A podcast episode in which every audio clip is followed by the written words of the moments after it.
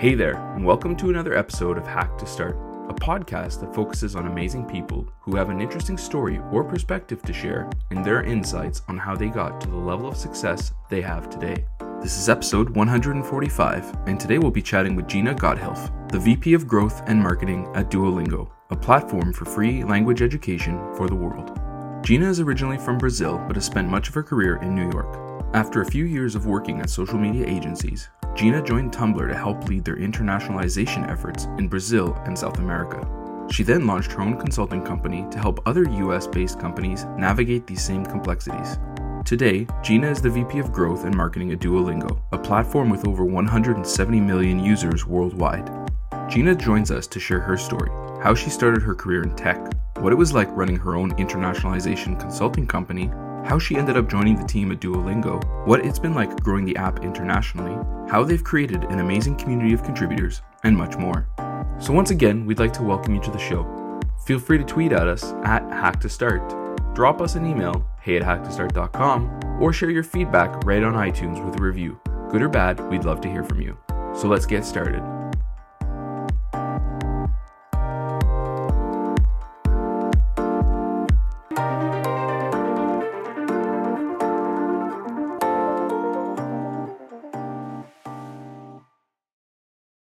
Hey, Gina. Thanks so much for being on the show today. Hey, Franco. Uh, thanks for inviting me. Yeah, absolutely. We're super excited to have you on the show and to, uh, you know, get the chance to hear your story and what you're up to at Duolingo. But before we get into that, can you tell us a little bit more about yourself? Like, where are you from and what did you study? Sure. It's actually, I think, uh, a little weird. I'm Brazilian. I've been living in the US for the past 10 years ish, and I studied philosophy, which is quite removed from what I do now.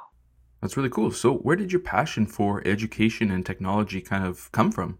So in I studied philosophy because I thought I wanted to be like I thought I either wanted to work for an NGO or I wanted to make films and be a film director. So obviously, you know, things turned out very differently from what I originally thought. And just as I was about to graduate, I think actually I was a junior, the career counselor lady looked at my resume and said, "What have you done with your life so far?" And it was such a disheartening moment because I'm like a super A student, uh, overachiever type person, and I was just like, "What do you mean?" And I guess I realized I didn't have any skills that would go nicely on a resume other than like thinking, reading. So I started working at a neuroscience lab in college. I worked at a neuroscience lab for a year. I'd been taking some neuroscience classes. It's something I'm really interested in. That definitely, I think, looked good on the resume, as ridiculous as that, as that sounds. And eventually, I got a job at whatever job I could get because as a foreigner trying to get a visa in the US and to live in New York, um, I applied to 100 different jobs and I, I basically heard back from like two. And I accepted an internship at a digital media agency and I didn't even know what that meant. Um, so it was kind of a long time between that and what I'm actually doing, which is bringing free language education to the world. But my passion for education far precedes that. I've been teaching English to, how do you say, uh, people of low socioeconomic conditions in Brazil, both kids and adults in high school as part of a program for several years. So I really, I've always cared about helping people get ahead through education. And in particular, I've always known the impact that learning a second language, especially English, can have on someone's life, especially in a third world or developing country. Wow, that's an incredible story. So, kind of continuing along some of those lines, in 2012, you ended up joining Tumblr to help lead their international growth efforts. And then, following you know that experience, you ended up launching your own company, which was aimed at you know helping primarily U.S.-based startups with their internationalization efforts, especially in Brazil and other Latin American countries, like you mentioned. So, why Brazil, and why is internationalization so critical to these kind of startups?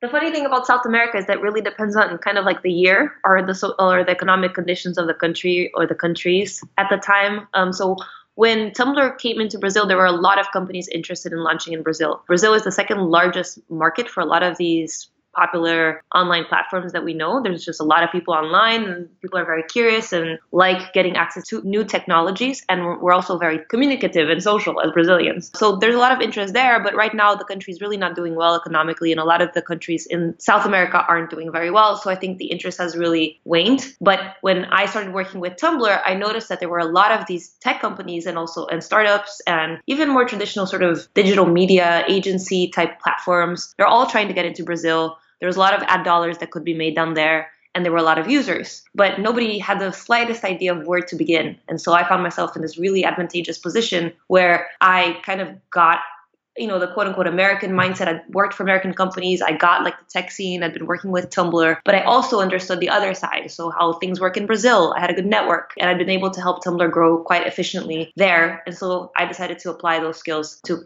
kind of bridge that gap. To answer your second question, I think internationalization is hard because of a lot of different things. So first, it's really hard opening a company and going through all that bureaucracy in a place that you don't really know that well. There's a lot of legal stuff involved and that's just complicated. Second, it's really hard to really know who your audience is going to be, what your competitive landscape is like, what are the what are the troubles you're going to face if you're going into a place that you don't know. And if you're just an app and you're trying to internationalize, which we do at Duolingo, like very lightweight, we don't open offices or hire people. There's a lot of trouble there too because localization of of content is a lot harder than it seems in terms of getting translations right, making sure that you're adapting things in a way that makes sense and thinking through all the little details that comes with that, even like how do people search for your product and stuff like that. Absolutely. Definitely a lot of challenges related to uh, internationalization. So, through your consulting company, what were some of the biggest lessons or, or outcomes, you know, personally that you took out of that experience?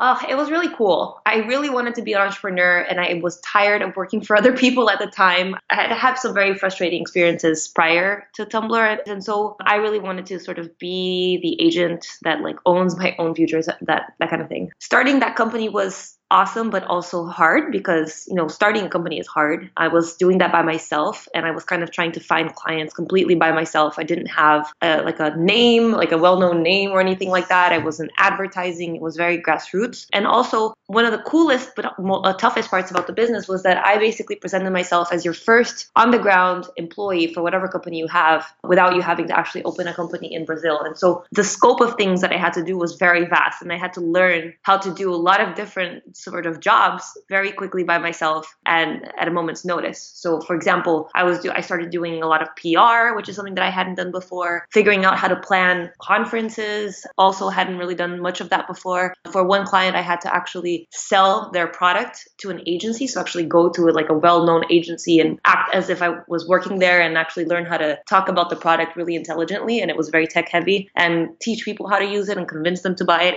So it was just a lot of stuff, but I loved it because no day was boring. Absolutely. It sounds like an amazing learning experience. And speaking of, you know, not having any boring days, today you're the VP of Growth and Marketing at Duolingo, an incredible app that I love and that, you know, over 170 million other people love. So, can you tell us a bit more about Duolingo and how you created the opportunity to join the team there? So yeah, Duolingo is for those people who don't know, it's a um, it's a platform bringing free language education to the world. Our mission is exactly that. Basically, as I said before, if you learn a second language, you can really improve your life opportunities. And a lot of the people who are learning a second language are doing so to get a better job. But learning a language is actually very expensive when you consider that in school most people don't really learn a language. You have to have a tutor, you have to have a private teacher or travel, and most people can't afford that. So that's the idea behind Duolingo. Um, as you said, we've grown to 170 million users in about four and a half years with no paid acquisition. So it's been all organic and, and launched other projects along the way, like Tinycards, which has like, it's an app for flashcards and also the Duolingo English test, which is a test that substitutes the TOEFL, which is that expensive test you have to take if you want to prove you speak English to get a job or to get into university. So they were actually one of my first clients of this like little agency that I opened in Brazil because their former VP of marketing had worked with my supervisor at Tumblr when they were at Flickr because it's a very small and incestuous tech world here in the US. And so she asked him, she said, you know, I noticed you guys grew a bunch in Brazil last year. What did you do? Can you recommend some people that I could work with? Is there an agency? Whatever. And so he just said, talk to Gina. And I started working with them that way. And it just became very apparent to me very early on that they were by far my favorite company to work with. I love the mission. I liked the the team. I thought, you know, I'd never worked with such intelligent and ambitious people and also very nice people, which was unusual for someone coming from the fashion world in New York. They were all very nice. So I really loved working with the team. I thought the mission was great and, and I loved the work I was doing. And so eventually when they asked me to come on full time and take over for marketing, it took me you know a few months because I kind of was still in this whole like, no, I'm an entrepreneur, I'm my own boss. I don't I don't want to work for someone anymore kind of thing. But eventually I came around because there was just no comparison between the work I was doing there and for other clients and I wanted to come back to the United States. Wow, that's a really cool story. And so, what have been some of the biggest challenges of growing this type of educational consumer app? There are lots so first, you know, Duolingo is free. Um, that's our mission. Now we're starting to try a different monetization strategies. So for example, there's some in-app purchases and things like that. But the core product, the actual learning experience is completely free. It's always been completely free, which means that I didn't really have a marketing budget ever. So that's one difficulty, like trying to figure out how to make um, company and a product become well known worldwide without a budget. So that was one thing. And then from kind of more of a personal point of view for, for people who work at tech heavy companies, when you're not an engineer and sometimes when you're not a designer as well, it's easy to feel left out and sort of not really respected and getting things done because you're kind of this person who's trying to get a product well known without touching the product ever. So that's a challenge and getting buy in inside the company, trying to get things to happen and proving that what you're doing is working. So I've come a long way now because I'm now, as you said, the VP of growth, which means I'm actually also in charge of growth product wise. And so I work with engineers and designers, but it took a long time to actually get here. And then the other thing is that, you know, education is not a super sexy area. Dating apps and photo apps and, you know, like games are quote unquote sexier in the sense that there's just, you know, the known growth rate for those is, for the successful ones, is much higher. Um, education platforms grow at a slower speed and also are known to have a lower roof in terms of sort of how far you can get in terms of growth and monetization. But that's something that we've we've been working with, and it, it seems to be working out pretty well. I'm glad you brought that industry challenge up because education apps have traditionally, you know, as you mentioned, been less sexy, but I definitely think Duolingo is is changing that and challenging that since you guys are definitely leading the way with user retention, time spent in app through, you know, a combination of factors. And you also mentioned that you're now more involved in the product. So at a very high level, how do you think about growth and marketing for this type of app? Yeah, so we're we're kind of lucky in the sense that when we came along, I think Rosetta Stone had done a lot of the work for us in terms of convincing people that you can actually learn a language through software. I think that that was definitely a hard thing to do. I don't know if you've heard of Rosetta Stone, but they were kind of like the well-known language learning thing, like CD-ROM thing uh, back in the day, and and we we originally wanted to sort of take them over because it cost 500 bucks to buy the CD, and it just it just felt unfair. So that's one challenge: convincing people you can actually learn something like on an app, um, and that you're effective. And getting people to try it out is easier for us because it's free, so we have that going for us. What we did in terms of the marketing is a lot of building brand awareness through social media. So we have a very strong brand voice, and people who use Duolingo, I think, on average, really care about the mission, really care about the fact that, like, you know, free language education is important, learning a language is important. And so we really built our image around that strongly on social media, and it has helped that people see us as kind of a positive brand in terms of getting the word out. We've also done a lot of PR because it's kind of like that. I told you, like, that skill that I sort of picked up while working at Tumblr in Brazil in terms of trying to get very large mass awareness without actually paying a lot of media dollars because if you get featured on very important newspapers and magazines in its particular country then you get a lot of, of, views. You get a lot of people learning about your product. And we did that in several countries around the world and launched Duolingo in Turkey, in India, Japan, China, Korea. So I was there like trying to make that happen and meet the media. And that was that was super interesting and worked out. And from a product perspective, it's it's really a we call it like a game of inches when you talk about growth, like product growth. It's really trying to figure out where can we optimize metrics so that people have an easier time signing up, getting to see what your product is all about, being interested in it, sticking around long longer, you know, doing more lessons, coming back tomorrow, coming back a week from now, or even like a month from now, telling their friends about it. So the work there is mainly just kind of brainstorming a lot and reading user feedback and then trying to prioritize what we think can have the largest impact in terms of growth running a bunch of different experiments at the same time, of which almost half normally fail. That's nor- like that's normal for us, and watching those numbers steadily increase. Wow, you just covered a lot in that response. I feel like uh, we could spend a few hours talking about some of the points you just made there. But on the topic of experiments and growing the product, mobile is obviously huge for you guys, especially in the US. So I'm curious, how do you approach creating that experience for an international audience and how do you keep pushing the mobile experience forward?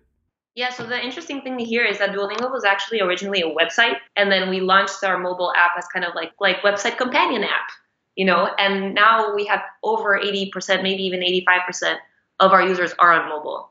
So it's like far surpassed, and you know internationally it's growing a bunch too, especially on Android. In terms of scaling that out, we have kind of taken a non-traditional approach of not really going crazy on localizations in terms of the actual look and feel of the app and the content. It's really the same all over the world. Duolingo is the same. We've been things super consistent, and so the things that we actually do for internationalization are first launching in a country for us means that we're launching a language course for speakers of that language. For example, in the next two weeks we'll be launching English English for Thai speakers, which means we're basically launching in Thailand. So until now, you could go to the App Store in Thailand, and you could download Duolingo, but it wasn't going to be available in Thai, like the UI language in Thai. So that's the first thing we do. And the way we do that is interesting. We have a platform called the Duolingo Incubator, and it's basically a website that allows people from all over the world to come together and collaborate to create courses for other people to learn from. So, for example, if you are a Thai person living in Thailand and you had the opportunity of learning English and you think, wow,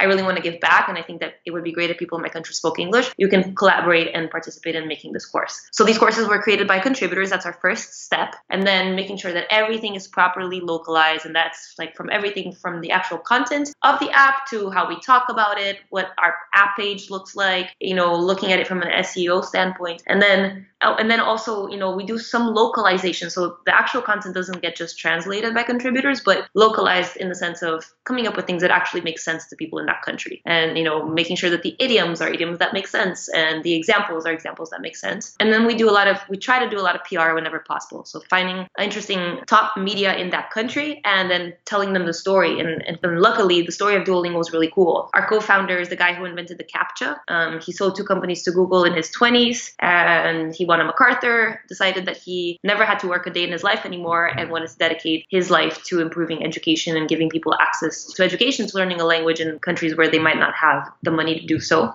And so, and that and the story of how Duolingo sort of grew, kind of what I'm telling you now, has been of high interest to reporters all over the world, which has helped us gain brand awareness in all those different places.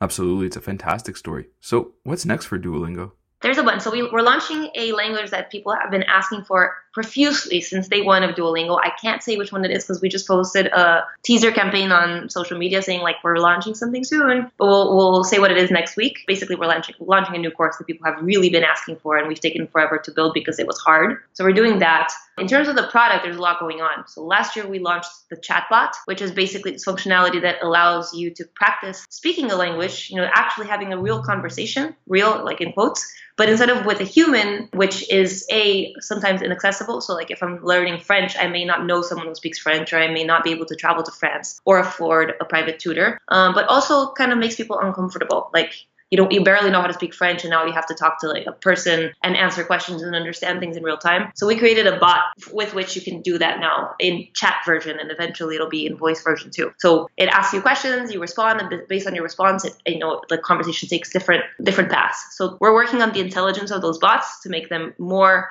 more intelligent, more adaptive, quicker, more interesting, and eventually adding voice functionalities. We are further developing Tinycards, like I said, the app in terms of making sure that it's exactly what students really need when they're looking for a flashcard app. And then we have a bunch of other sort of test projects that we started running on the side. We have something new at Duolingo called Duolingo Labs, where people at Duolingo can sort of create their own product that they think, you know, would be a cool sort of addendum to the core product. And then depending on the traction that they get, it could be incorporated into into Duolingo. I think those are the top things I can think of right now. Wow, that's a ton of stuff. Sounds like a busy year ahead. So coming back to the experiments, and you just mentioned the Duolingo Labs side project as well as, you know, crowdsourced lessons earlier. How do you approach fostering that kind of community to get people involved and contributing their knowledge but also pushing the product forward? Yeah, it's not it's not super easy because when you have volunteers, first of all, that's awesome that you have volunteers and people who believe in your mission and are willing to put in time to help make it happen. And that's that's been really core for us.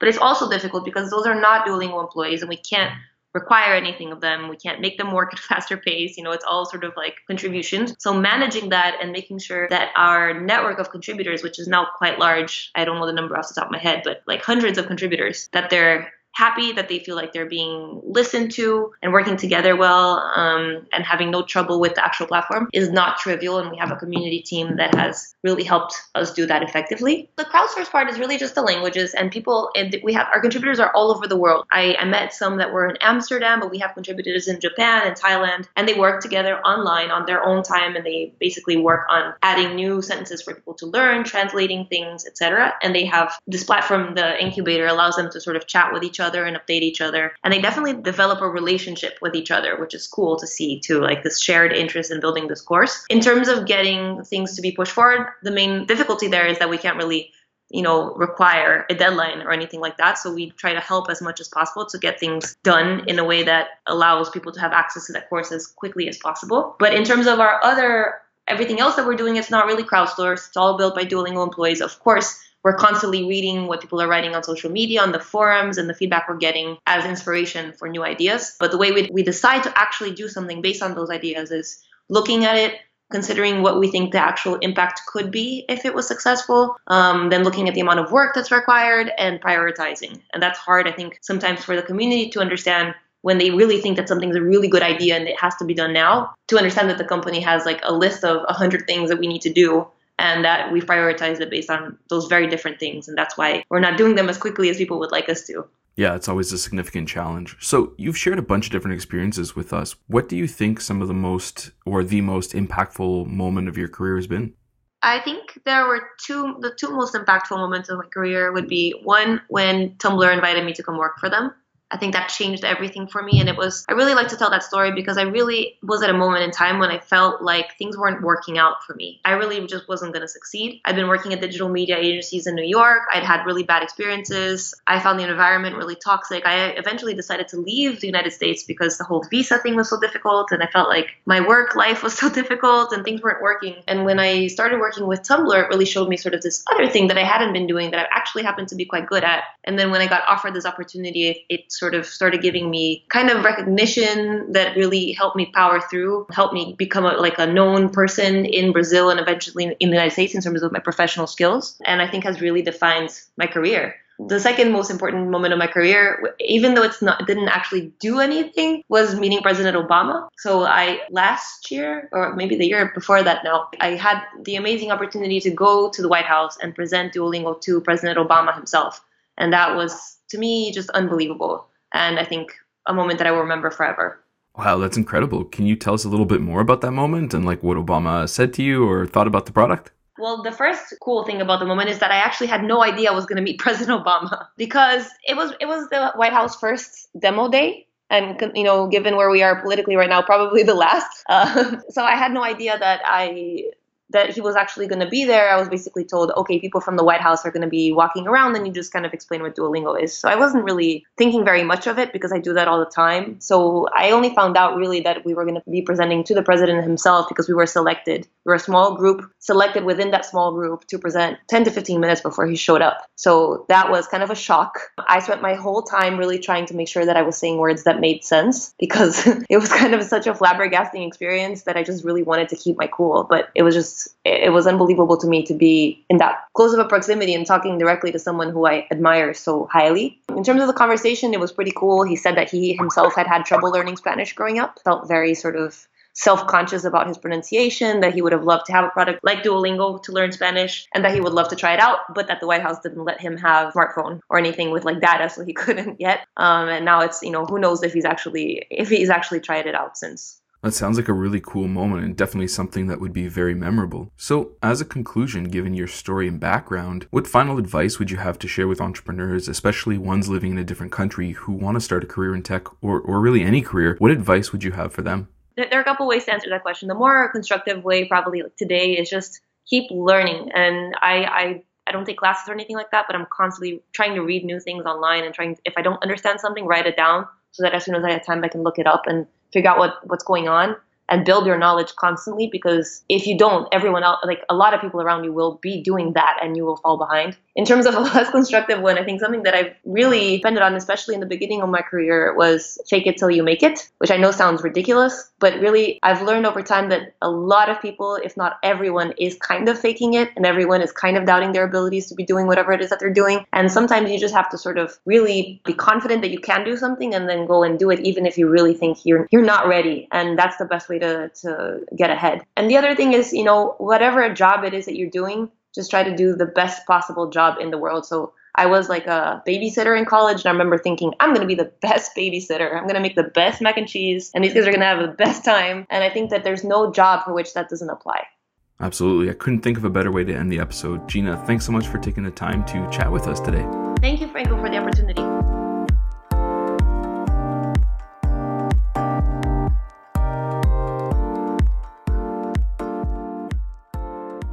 Well, that's another episode of Hack to Start. Thanks for listening, and we hope you'll join us again soon. Remember to check us out on Twitter, Instagram, and Facebook, as well as on the web at hacktostart.com. We honestly couldn't do this show without your awesome support, so if you liked what you heard, feel free to share it on Twitter or leave us a review on iTunes.